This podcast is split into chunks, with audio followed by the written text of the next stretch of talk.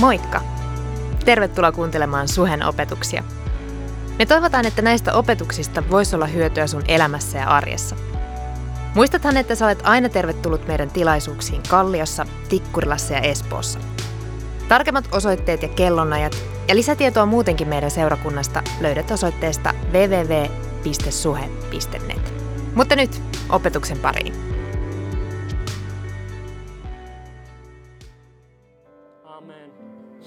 Voitte istua alas. Kiitos. On etuoikeus olla tällaisessa perheessä. Kiitos, että mä saan olla osana tätä perhettä. Kiitos, että te olette osana tätä perhettä. Tämä suhe ei olisi tämä seurakunta ilman sua, jokaista teistä.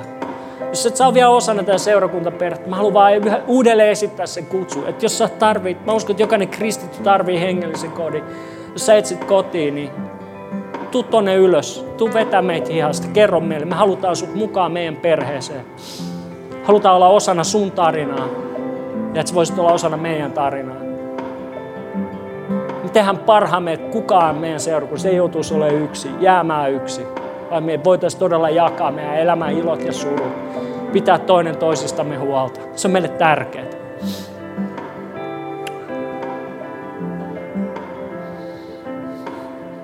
Kiitos, bändi.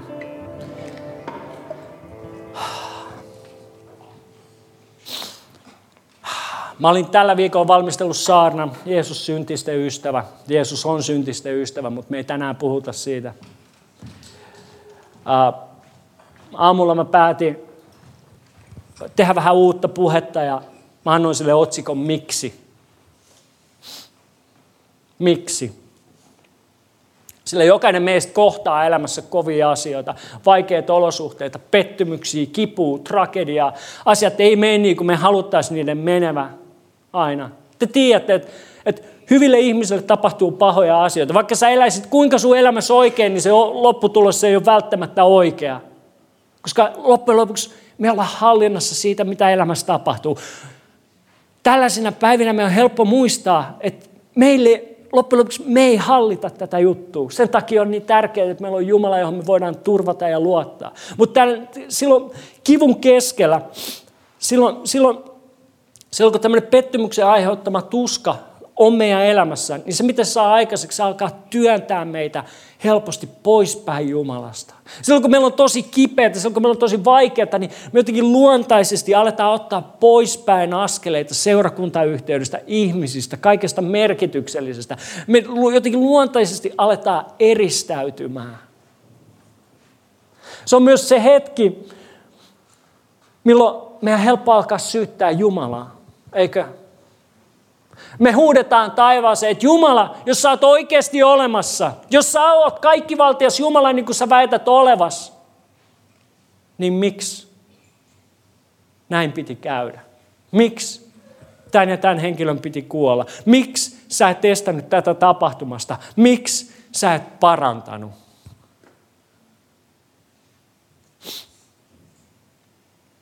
Sen takia mä haluan puhua tästä aiheesta tänään.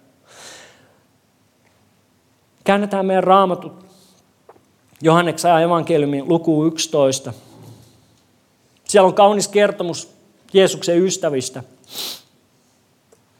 Tämä Johanneksen evankeliumin luku 11 kertoo kolmesta sisaruksesta. Martta, Maria ja Lasarus. He asuivat Betanian kylässä, joka on noin kolmen kilometrin päässä Jerusalemista – ja nämä, nämä, nämä sisarukset oli Jeesuksen ystäviä.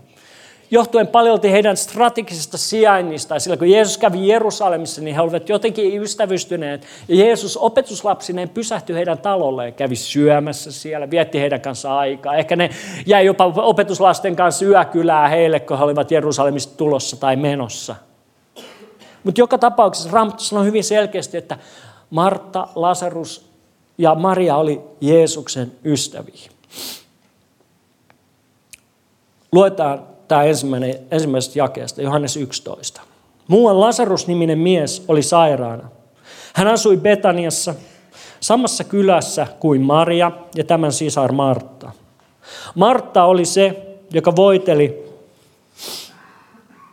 Herran jalat tuoksuöljyllä ja kuivasi ne hiuksillaan. Ja sairas Lasarus oli hänen veljensä. Lasaruksen sisaret lähettivät Jeesukselle sanan, Herra, ystäväsi on sairaana. Herra, ystäväsi on sairaana. Nyt sun täytyy muistaa, Martta ja Maria oli nähnyt, ne oli kuullut, kuinka Jeesus oli parantanut satoja ja tuhansia ihmisiä. Ihmisiä, joita Jeesus ei edes tuntenut, hän oli parantanut. Itse asiassa Jeesus, Raamattu sanoi, että Jeesus oli parantanut jokaisen, joka oli tullut hänen luokseen ja tahtonut parantua. Parantanut kaikki. Jotkut jopa vaan tuli ja koski Jeesukseen ja näin parani. Joten totta kai, kun Martta ja Maria kirjoitti viestiä Jeesukselle, totta kai he ajattelivat, että Jeesus heti viestin kuultuaan tulisi ja auttaisi heidän rakasta veljään, omaa ystäväänsä.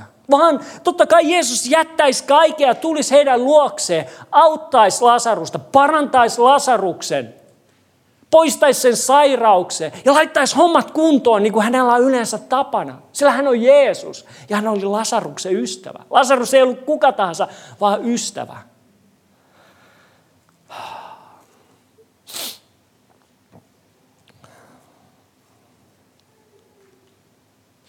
Juota, luetaan jakeesta neljä eteenpäin.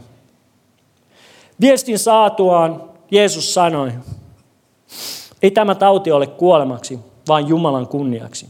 Se tuo julki Jumalan pojan kirkkauden. Jeesus rakasti Marttaa ja hänen sisartaan sekä Lasarusta. Jeesus rakasti. Jeesus rakasti. Jumala on tänään Eilen, tänään ja ikuisesti sama. Jeesus rakastaa tänä päivänä. Ja tämä on tärkeää, että me ymmärretään, sillä liian usein meidän olosuhteet, meidän nykytilanteet, meidän kokemukset alkaa muovaamaan meidän kuvaa, meidän käsitystä Jumalasta. Mä en parantunut, joten Jumala ei halua parantaa. Kukaan ei ole rakastanut mua, Jumala ei ole auttanut mua, joten Jumala ei ole rakastava. Hän ei ole hyvää tahtova, kaikkivaltias isä. Meidän täytyy varoa, ettei meidän olosuhteet, meidän nykyinen tilanne muovaa meidän teologiaa. Siitä, kuka Jumala on, meidän käsitystä siitä, kuka Jumala on.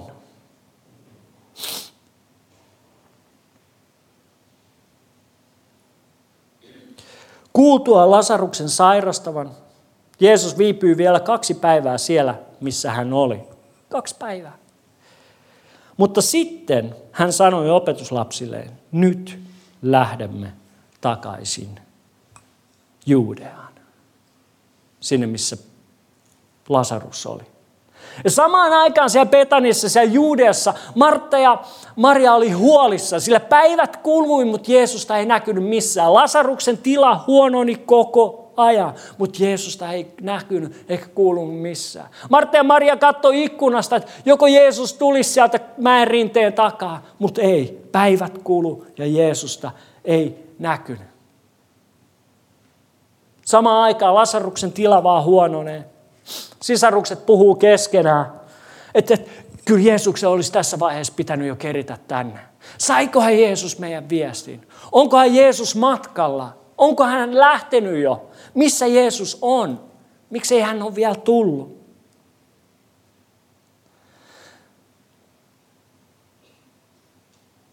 Kunnes lopulta Lasarus kuolee ja Jeesusta ei näy missään.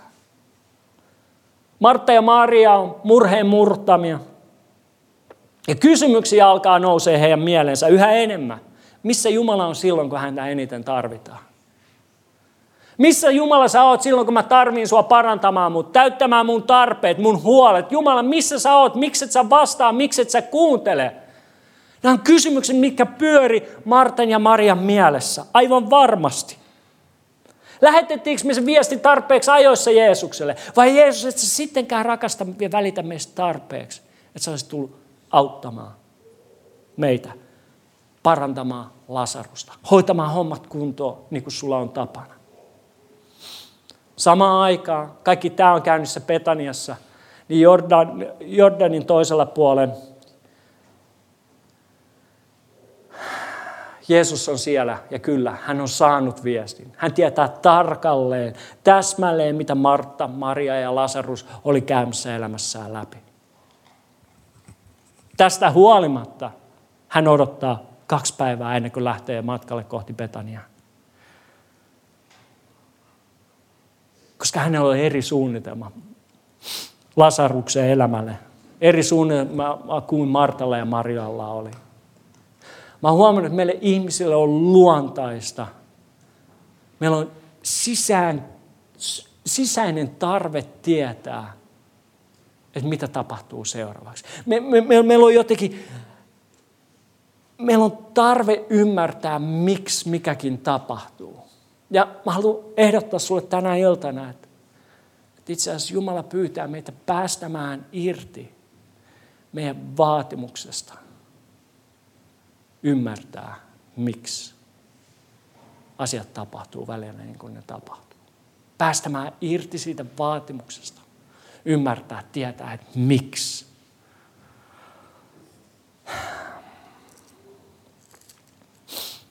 Ja nyt vihdoin ja viimein Jeesus tulee lähelle sitä Betaniaa ja Martta kuulee, että Jeesus on tulossa. Hän lähtee Jeesusta vastaan. Tullessaan Jeesuksen luokse hän sanoi ensin sanoikseen, kuunnelkaa, Herra, jos sä olisit ollut täällä, mun veljeni ei olisi kuollut. Herra, jos sä olisit ollut täällä, jos sä olisit ollut täällä, mun veljeni ei olisi kuollut. Jeesus lohduttaa Mariaa, Marttaa, jonka jälkeen Martta menee takaisin talolle ja kertoo sisarelle ja Marialle, että Jeesus on tullut. Luetaan jakeesta 28 eteenpäin. Tämän sanottuaan Martta palasi kotiin, kutsui sisartaan Mariaa ja sanoi hänelle kahden kesken, opettaja on täällä ja kutsuu sinua. Kuulessaan sen Maria heti nousi. Heti nousi ja lähti Jeesuksen luo. Jeesus ei ollut vielä saapunut kylään, vaan hän oli yhä siellä, missä Martta oli hänet tavannut. Kun juutalaiset, jotka olivat talossa lohduttamassa Mariaa, näkivät tämän, tämän äkkiä nousevan ja lähtevän ulos, he menivät perässä, koska arvelivat hänen olevan menossa haudalle itkemään. Ehdittyään sinne, missä Jeesus oli, ja nähtyään hänet, Maria vaipui hänen jalkoihinsa ja sanoi, Herra.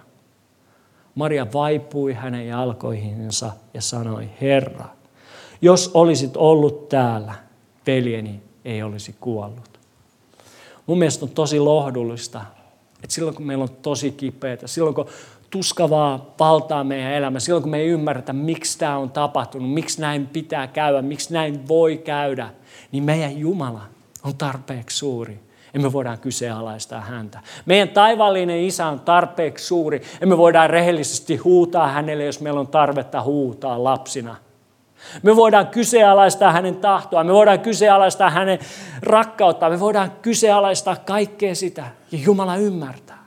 Jumala rakastaa sinua siitä huolimatta. Ei, ei Jeesus suuttunut Martalle ja Marialle, että mitä te kyseenalaistatte mua. Hän lohdutti heitä, hän rakasti heitä. Hän on kaikki tietävä Jumala. Ei meidän tarvitse pitää meidän ajatuksia, meidän, meidän tuskaa sisällä ja vetää jotain filtreitä Jumalan suuntaan. Ei, me voidaan huutaa, jos meitä huudattaa. Me voidaan itkeä, jos meitä itkettää. Me voidaan iloita Jumalan kanssa, jos meillä on syytä iloa. Hän tietää kuitenkin kaiken, mitä on meneillään meidän elämässä. Joten miksei me oltaisi rehellisiä? Silloin kun me ollaan rikki revitty ja silloin kun me ollaan langenneet ja mitä tahansa, voit vaan tulla Jumala eteen ja olla siinä, kun sä oot. Ei Jumala suutu sulle. Hän on suurempi, hän on rakastavampi, hän on hyvempi. Mikään ei voi järkyttää Jumalan rakkautta. Mikä ei voi erottaa sua Jumalasta. Rähjää, jos sun täytyy rähjätä. Huuda, kiroile. Jumala on suurempi. Hän kestää sun tuskan. Hän kestää sun syytökset. Hän kestää. Ja hän itse asiassa odottaa, hän haluaa rehellisyyttä yli kaiken.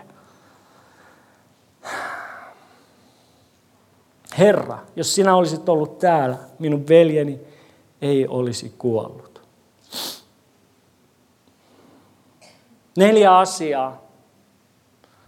Näin ei ole mitään pointteja, tai täysin randomia nyt, mutta Mä haluan kommunikoida teille neljä asiaa, jotka auttaa sua elämän vastoinkäymisissä, auttaa sua elämän pettymyksissä. Ehkä saat nyt hyvin, ehkä sä elät sun elämässä parasta aikaa. Mutta mä kerron, se ei tuu, mä, mä lupaan sulle, se ei tule kestää ikuisesti. Joten tee muistiinpanoja, kuuntele podcasti, laita tämä talteen. Sinä päivänä, kun sä tarvit tätä, sä tulet olemaan kiitollinen siitä, mitä Jumala haluaa tänään sulle sanoa. Neljä asiaa, mitä me voidaan oppia Martan, Marian lähes siitä, mitä Maria toimi tämän kriisin keskellä, toimi tässä hirveässä tilanteessa, missä hän eli. Ensimmäinen oli se, että hän juoksi Jumalan luokse. Toinen asia on se, että hän päästi, hän päästi irti vaatimuksesta ymmärtää miksi. Kolmas asia oli se, että hän luotti Jumalan rakkauteen ja hyvyyteen häntä kohtaan. Hän luotti, vaikka olosuhteet puhuu kaikkea muuta, hän luotti Jeesuksen rakkauteen. Ja neljäs, hän antautui. Kun sun elämässä on suru, kipu suurimmillaan, silloin kun tragedia kohtaa sun elämää, ja sä et tiedä miten päin olla, niin silloin just, just silloin on aika juosta Jumalan luokse. Maria lähti heti ulos ja meni Jeesuksen luo. Se, mitä vaikeampaa sulla on, sitä enemmän pitää mennä Jeesuksen luo, mennä Jumalan luokse. Se luontaisesti me aletaan vetäytymään, niin kuin mä sanoin, mutta miten me mentäis Jeesuksen luo? Se pettymyksen tuska, se helposti alkaa työntää meitä pois Jumalan luota, mutta päätetään, että me mennään Jeesuksen luo, me käännetään katseet Jumalaa. Ja kun sä juokset Jeesuksen luo, niin tiedätkö mitä tapahtuu? Saat itse asiassa löytää voiman jatkaa eteenpäin siinä mahdottomassa tilanteessa. Saat löytää voiman jatkaa eteenpäin. Toinen asia oli, että päästä, päästä irti sun vaatimuksesta ymmärtää, miksi näin tapahtuu. Miksi näin?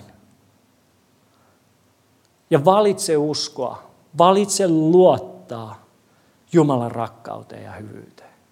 Valitse luottaa. Älä anna sun olosuhteiden muovata sun teologiaa. Älä anna sun, sun tämänhetkisen tilanteen, sun kokemuksen muovata sitä kuvaa, joka sulla on Jumalasta, sitä käsitystä, joka sulla on Jumalasta.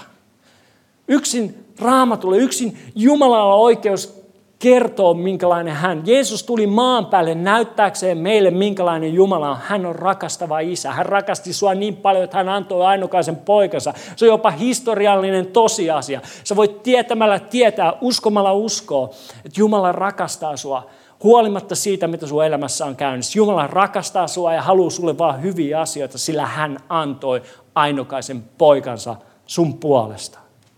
Luota Jumalan rakkauteen ja hyvyyteen sua kohtaan.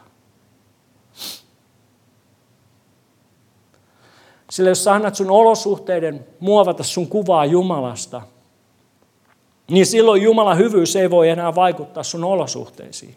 Ymmärrätkö? Jos sun Jumalakuva on, alkaa muuttumaan, niin silloin Jumala on vaikea enää vaikuttaa se olosuhteeseen, koska silloin sä juokset poispäin hänestä, sä lähdet karkuun. Jos Jumala on vihainen Jumala, jos Jumala on raka, ei rakastava Jumala, niin silloin sä luontaisesti lähdet poispäin Jumalasta. Ja se on pahinta, mitä sä voit tehdä kriisin keskellä, on etäännyttää itsesi Jumalasta, koska mistä sä silloin saat avun? Kuka silloin sua auttaa? Se on Jumala. Joten aina kohti Jumalaa. Mun elämäni, oma elämäni kovimmat vuodet, kovimmat hetket mä oon kokenut vuonna 2003, kun me oltiin Heidi mun vaimon kanssa raamattukoulussa Dallas, Texasissa opiskelemassa. Me oltiin just vedetty ensimmäinen lukuvuosi pakettiin, käyty kesällä Suomessa, lennetty takaisin Dallasiin. Koulu oli ollut käynnissä ehkä kuukauden verran, kun me saadaan illalla puhelu, mun isoäiti soittaa, sanoo, että sun isä on äh, saanut vakavan sairauskohtauksen, hän on leikkauksessa. No mitä kunnon raamattukouluopiskelijat tekee? Me otetaan kaikki meidän naapurit siitä asuntolasta ja mennään rukoilemaan yhdessä. Me rukoillaan mun isän puolesta, me julistetaan terveyttä, me puhutaan terveyttä, että Jumala ohjaa kirurgeen käsiä ja kaikkea. Me rukoillaan tunti, me rukoillaan ehkä kaksi. Ja loppujen lopuksi kello on jo niin paljon ja meillä alkaa olla rauha tai me ollaan vaan väsyneet, me päätään, että nyt, nyt mennään nukkuu, tämä homma tulee olemaan kunnossa. Seuraavana aamuna mä herään puheluun ja soittajana on mun äiti ja sanoo, että sanoi itkien sinne puhelimeen, että isä on kuollut. Hän kuoli aortan repeämään, lääkärit ei voinut tehdä mitään. Ja muistan, kun eilisen päivän mä laitoin sen luurin paikalle, siihen aikaan oli vielä vanha liiton puolella, mä laitoin sen luurin paikalle, mä kävelin makuuhuoneeseen. Mä polvistuin meidän sängyn juurelle vaan, nostin kädet ylös kohti Jumalaa ja sanoin, Jumala, mä en ymmärrä, miksi näin tapahtui. Mä en ymmärrä, miksi isän piti kuolla. Miksi, miksi just silloin, kun mä oon poissa, niin miksi just silloin mun pitää, isän pitää kuolla? Miksi hänen pitää ylipäätään olla kuollut? Jumala, mä en ymmärrä, mutta siitä huolimatta mä rakastan sua. Mä luovutan mun elämäni sun käsiin. Ja tapahtupa mitä tapahtuu, mä en ikinä jätä sua. Mä en ikinä käännä selkääni sulle, vaan mä haluan olla sun kanssa. Siinä, seura- siinä hetkessä ja seuraavina viikkoina mä sain kokea Jumalan rauhan ja läsnäolon, rakkauden konkreettisemmalla tavalla kuin mä oon ikinä elämässäni saanut kokea. Jopa sen jälkeen. Se oli käsin kosketeltavaa, kuinka Jumala lohdutti mua, kuinka Jumala itki siinä hetkessä mun kanssa.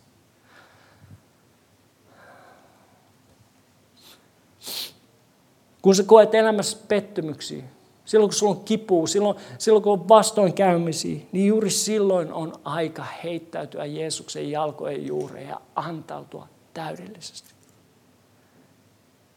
Herra, mä en ymmärrä miksi, mutta tässä mä oon. Mä rakastan sinua.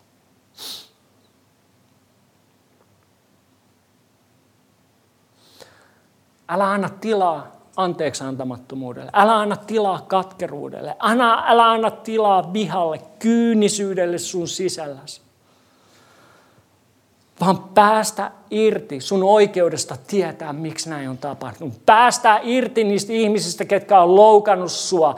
Päästä irti kaikista niistä vääristä tunteista, mitkä koittaa vetää sut mukana alle, alas. Päästä irti sitä vaatimuksesta tietää miksi. Koska jos sä kieltäydyt päästämästä irti, niin silloin ennen kuin sä huomaatkaan, sun menneisyytesi alkaa kirjoittaa sun tulevaisuuttasi. Se tragedia, se, se karmea asia, mikä on tapahtunut sun elämässä, ottaa susta kiinni ja se alkaa vaikuttamaan sun tulevaisuuteen. Ja näin sun elämässä ei olekaan enää Jumalan käsissä, vaan se on sun menneisyyden käsissä. Joten päästä irti. Päästä irti. Sen takia sananlaskut 4.23 sanoo ennen muuta, ennen kaikkea muuta, varjele sitä, mikä on sun sisällä mikä on täällä. Varjele sun ajatusmaailmaa, va, va, varjele sun tunteita, varjele, puhu niistä Jumalalle, puhu niistä ihmisille, älä haudo niitä sinne sisään. Älä anna minkään katkeruuden, älä anna minkään väärää alkaa kasvaa sun sisällä, sillä täällä on kaiken elämän lähde.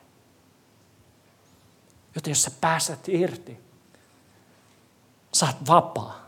Sä kär, sulla on tuskaa kyllä, sulla on kipua, sä et tiedä mihin Jumala haluaa viiä. On, se, kaikki vaan velloo sun ympärillä, mutta ainakin sun elämässä ei ole enää menneisyyden tai jonkun traagisen tapahtuman käsissä, vaan Jumalan käsissä. Ja sä voit jatkaa hänen kanssaan eteenpäin. Tämä ei ole kaikista helpointia. Mä voin luvata, että tämä on kaikista parasta. Tämä on ainoa tie. Sillä vaikka sä antaisit pettymyksen tai katkeruuden hallita sun elämää, niin silti se sun rikkoutu unelma ei toteudu. Vaikka sä antaisit vihalle valtaa sun elämässä, niin silti asiat ei palaudu ennalleen. Joten miksi sä et päästäisi irti?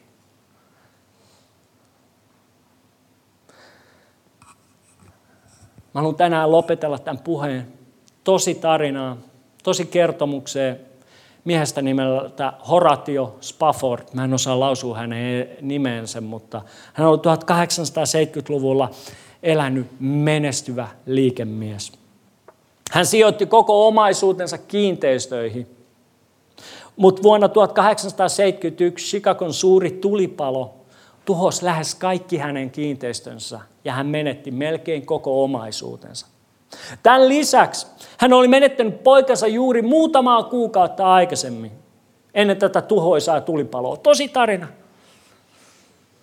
Niinpä Spafford ja hänen vaimonsa ja neljä tytärtää epätoivoisesti päästi tarvi, tarvitsi päästä pois hetkeksi maasta, saadakseen etäisyyttä asioihin. Niinpä he suunnittelivat matkaa Englantiin. Ja kun lähtöpäivä tuli, Spafford saattoi hänen vaimonsa ja neljä tytärtään satamaan laivalle. Laivaan, joka, joka oli menossa Englantiin. Mutta johtuen viime hetken työasioista hän ei pystynyt liittymään heidän seuraansa, vaan he sopivat, että hän seuraa muutaman päivän päästä toisella laivalla. Kun laiva, jossa hänen vaimonsa ja neljä tytärtään oli, oli matkalla valtameren halki, niin siihen laivaan törmäsi toinen englantilainen laiva. Ja sen johdosta tämä laiva, missä tämä vaimo ja tyttäret oli, uppos valtameren pohjaan 12 minuutissa. Spafford oli Chicagossa valmistautumassa lähtöön, kun hän sai sähkösanoma, jossa oli ainoastaan kaksi sanaa. Pelastettu yksin. Vai hänen vaimonsa oli elossa. Ollessaan matkalla surevan vaimonsa luokse, he ohitti läheltä laivalla sen paikan, missä se onnettomuus oli tapahtunut. Ja laivan kapteenissa toi hänet ylös, ylös kannelle ja sanoi, herra Spafford, tunnen velvollisuudekseni kertoa, että tämä on se paikka, missä onnettomuus tapahtuu. Mä jätän sut hetkeksi yksin suremaan. Mä en tietenkään ollut siellä paikan päällä, mutta mä voin kuvitella vaan, kuinka Spafford seisoi siinä laivan kannella, nojautui siihen kanteen, vaan tuijotti valtamereen ja itki, itki, itki. Jonkin aikaa oltuaan siellä laivan kannella, hän meni alas hyttiinsä, otti kätensä kynän ja paperia ja alkoi kirjoittamaan joitain sanoja. Ja näistä sanoista on myöhemmin tullut yksi kuuluisimpia ja koskettavimpia kristillisiä hymnejä. Sä oot ehkä kuullut nämä laulun sanat, ne menee näin.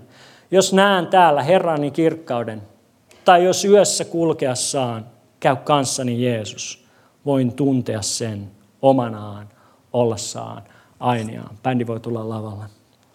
On taipale joskus niin uuvuttava, käyn keskellä autiomaan, vaan silloinkin varmuus tämä mua lohduttaa omanaan ollessaan ainiaan. Pien päivä tuo ihmeinen saapuva on, kun katsellassaan kasvojaan. On riemuni ylhäällä loppumaton omanaan ollassaan ainiaan. Kun sä koet sun elämässä pettymyksiä, vastoinkäymisiä, kipuja, tragediaa, niin se on se aika, kun sä juokset kohti Jumalaa. Se on se aika, kun sä päästät irti sun vaatimuksesta ymmärtää miksi. Se on se aika, kun sä luovutat sun elämässä Jumalan. Sä antaudut hänelle ja luotat siihen, että huolimatta olosuhteista, huolimatta siitä kivusta, huolimatta siitä tilanteesta, huolimatta siitä, mitä on tapahtunut, niin isä taivaassa on rakastava isä. Hän on hyvä isä. Hän haluaa sun parasta. Hän on aina sun puolella. Ja kun, kun sä laitat luottamuksessa Jumalaa, niin se, mikä aiheutti sen pettymyksen, ei se välttämättä katoa. Se unelma ei se välttämättä toteudu. Ei se rikkoutunut asiana välttämättä eheydy. Mutta ainakin pettymys menettää otteensa sinusta. Eikä susta tule menneisyyden vankia. Ja silloin sä voit jatkaa elämääsi eteenpäin.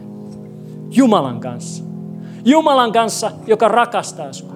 Jumalan kanssa, joka on antanut poikansa ja on valmis antamaan kaiken muunkin, mitä sä ikinä koskaan sun elämässä tarvitset. Silloin sä oot valmis, silloin on mahdollista jatkaa elämää Jumalan kanssa, joka on sun puolellas, eikä sua vastaa. Jumalan kanssa, joka on kykenevä tekemään monin vero enemmän kuin sä osaat pyytää tai edes ajatella.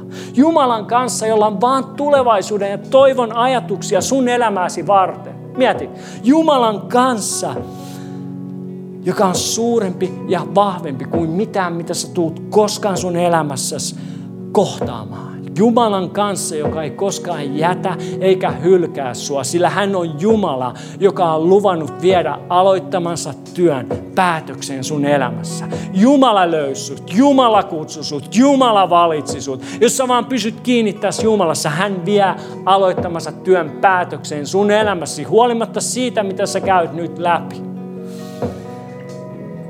Ja tiedä, mikä parasta Martan, Marian ja Lasaruksen elämässä oli se, että Lasarus ei kuitenkaan jäänyt hautaan, vaan Jeesus nosti hänet ylös kuolleista. Jeesus nosti Lasaruksen ylös kuolleista. Ja kun sä luotat Jumalaa, että hän ajaa sun asias, hän on sun puolellas. Ja kun sä vaan käännyt hänen puolensa, että koskaan juokse karkuun, niin loppujen lopuksi kaikki sun elämässä tulee kääntymään sun parhaaksi. Sillä, niin, sillä roomalaiskirje 8.28 sanoo, kaikki vaikuttaa niiden parhaiksi, jotka Jumalaa rakastavat. Kaikki. Kaikki. Kaikki. Tämä ei tarkoita sitä, että, että, että asiat toteutuu niin kuin sä haluat, vaan että olitpa sä kokenut sun elämässäsi mitä tahansa. Jumala voi kääntää sen sun parhaaksesi. Jos sä vain antaudut Jumalalle, luotat hänen rakkauteen ja hyvyyteen. Seurakunta noustaa ylös.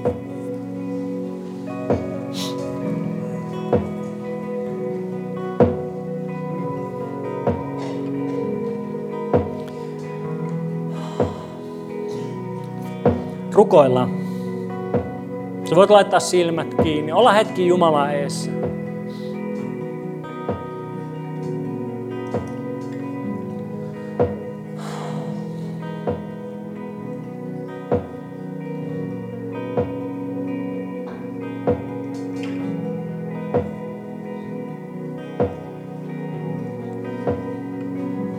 Jumala pyydä, että käytiinpä me elämässä mitä tahansa läpi. Sä auttaisit meitä aina juoksemaan sua kohti. Ei koskaan pois. Sä auttaisit meitä luottamaan sun rakkauteen ja hyvyyteen. Niin, ettei meidän teologia, ettei meidän käsitys Jumalasta, meidän kuva Jumala susta muovautuisi meidän olosuhteiden mukaan, vaan ainoastaan sen mukaan, mitä Jeesus näytti, miltä, sen mukaan, mitä Jeesus näytti meille Jumala olevan. Rakastava, hyvä, parantava taivaan Isä. Tällä hetkellä ne ihmiset, ketkä on epätoivoisessa tilanteessa täällä, täällä salissa, sinä, joka oot täynnä kipua ja tuskaa, tiedät, lohdutuksen Jumala on sun kanssa. Ei ole olemassa tilannetta, mitä Jumala ei voi kääntää sun parhaaksi, jos sä vaan pysyt hänessä, käännyt hänen puolensa, antaudut hänelle. Kaikesta huolimatta antaudut hänelle.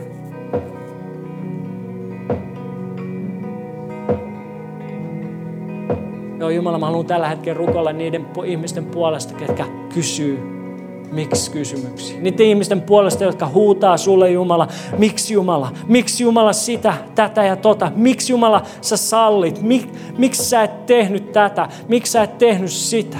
Jumala, mä pyydän vaan, että sä vakuutat nämä ihmiset sun hyvyydellä ja sun rakkaudella. Tällä hetkellä, että sä otat nämä ihmiset sun syleilyyn pyhän hengen kautta aivan erityisellä tavalla täällä salissa. Jokainen, joka on siellä kuoleman laaksossa tänä iltana, että Jumala, sä tuut heidän rinnalleen, sä lohdutat, sä autat, sä tuot toivon toivottomalle sanoen, että aurinko nousee vielä, asiat kääntyy vielä parhaaksi. Sä et näe miten, sä et ymmärrä miten se voisi olla mahdollista, miten tästä tragediasta voisi tulla jotain kaunista, jotain toimivaa, jotain Jumalaa kirkastavaa ja kunnioittavaa. Mutta Jumala, sä sanot, että anna mulle aikaa vaan, anna mulle aikaa, pysy lähellä mua ja mä pystyn tekemään mitä tahansa. Kaikki on mahdollista mahdollista. Ja kaikki tulee kääntymään sun parhaaksi. Mä haluan puhua toivoa toivottomalle. lohdutusta surevalle Jeesuksen nimessä. Ne, kenellä on kipeä ja paha olla, niin Jumala tuossa apu siihen tilanteeseen. Tällä hetkellä pyhän hengen kautta yliluonnollisella tavalla. Jeesus, vaan halutaan ylistää sua. Me halutaan kiittää sua siitä, että sä oot kallio, millä me voidaan rakentaa meidän elämä. Sä oot jotain, mihin me voidaan turvautua. Sä oot se ankkuri, sä oot, sä oot se, mihin me voidaan aina katsoa ja tietää, että sä et muutu. Meidän elämä menee miten sattuu, mutta sä oot siellä. Sä et koskaan jätä, sä et koskaan hylkää.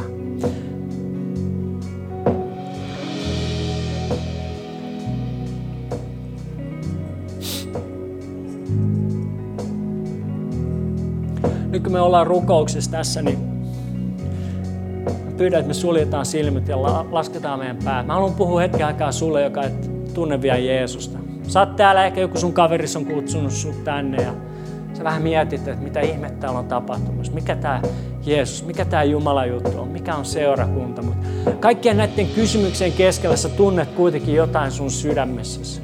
Ikään kuin joku vetäisi sua puoleensa. Se joku on kuka? Se on henkilö, hänen nimensä on Jeesus. Hän kutsuu sua tänään osaksi hänen perhettään, Jumalan perhettä. Jos sä oot täällä tänään ja sä et ole koskaan antanut sun elämääsi Jeesukselle, mä haluan antaa sulle nyt mahdollisuuden vastata siihen kutsuun, minkä sä tunnet sun sydämessäsi.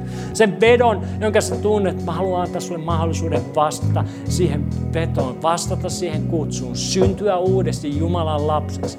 Raamatussa sanotaan, Jumala sanoo, että jos sä vaan uskot, että Jeesus Kristus tuli tuli maan päälle, että hän on Jumalan poika ja hän kuoli sun puolesta ristillä. Kantaen ja kärsien kaikki sun synnit, kaikki sun pahat teot.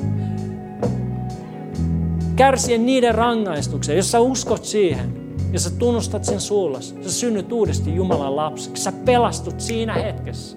Ja se mitä me tullaan nyt tekemään, kun meillä on päät painettuna ja silmät suljettuna, mä haluan pyytää sua joka haluat sanoa ensimmäisen kerran elämässä kyllä Jeesukselle, nosta sun kätes siellä, missä sä seisot, siellä sun penkissä. Nosta se sen verran korkealle, että mä näen, kenen puolesta mulla on tänään etuoikeus ja kunnia rukoilla. Jos sä haluat antaa elämäsi Jeesukselle, ja sä oot täällä tänään, niin nosta sun kätes sen verran korkealle, että mä voin nähdä sen, mä tiedän, kenen puolesta mä rukoilen.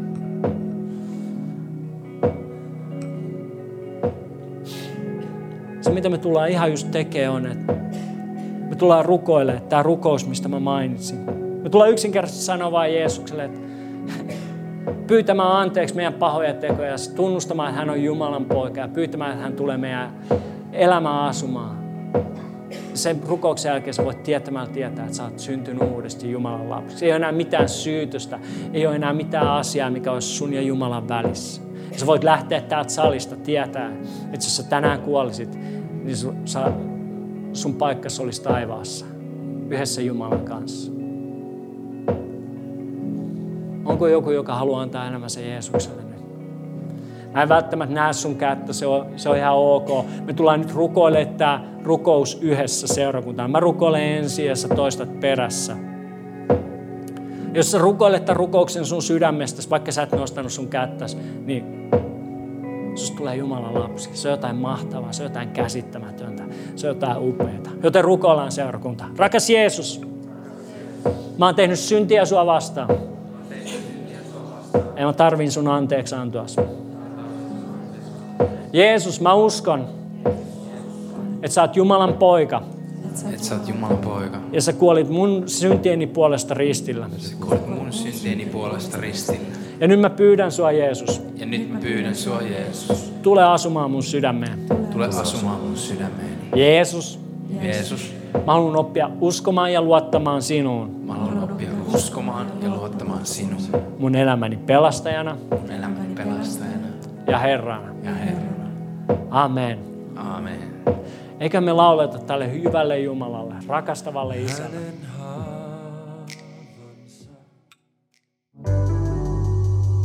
Kiva, että kuuntelit. Ota rohkeasti yhteyttä, jos haluat tietää Suhesta lisää. Sä löydät meidät Facebookista ja Instagramista nimellä Suhe-seurakunta. Jos haluat olla tukemassa Suhen toimintaa taloudellisesti, siihen löydät ohjeet kotisivultamme osoitteesta www.suhe.net. Nyt hyvää viikon jatkoa.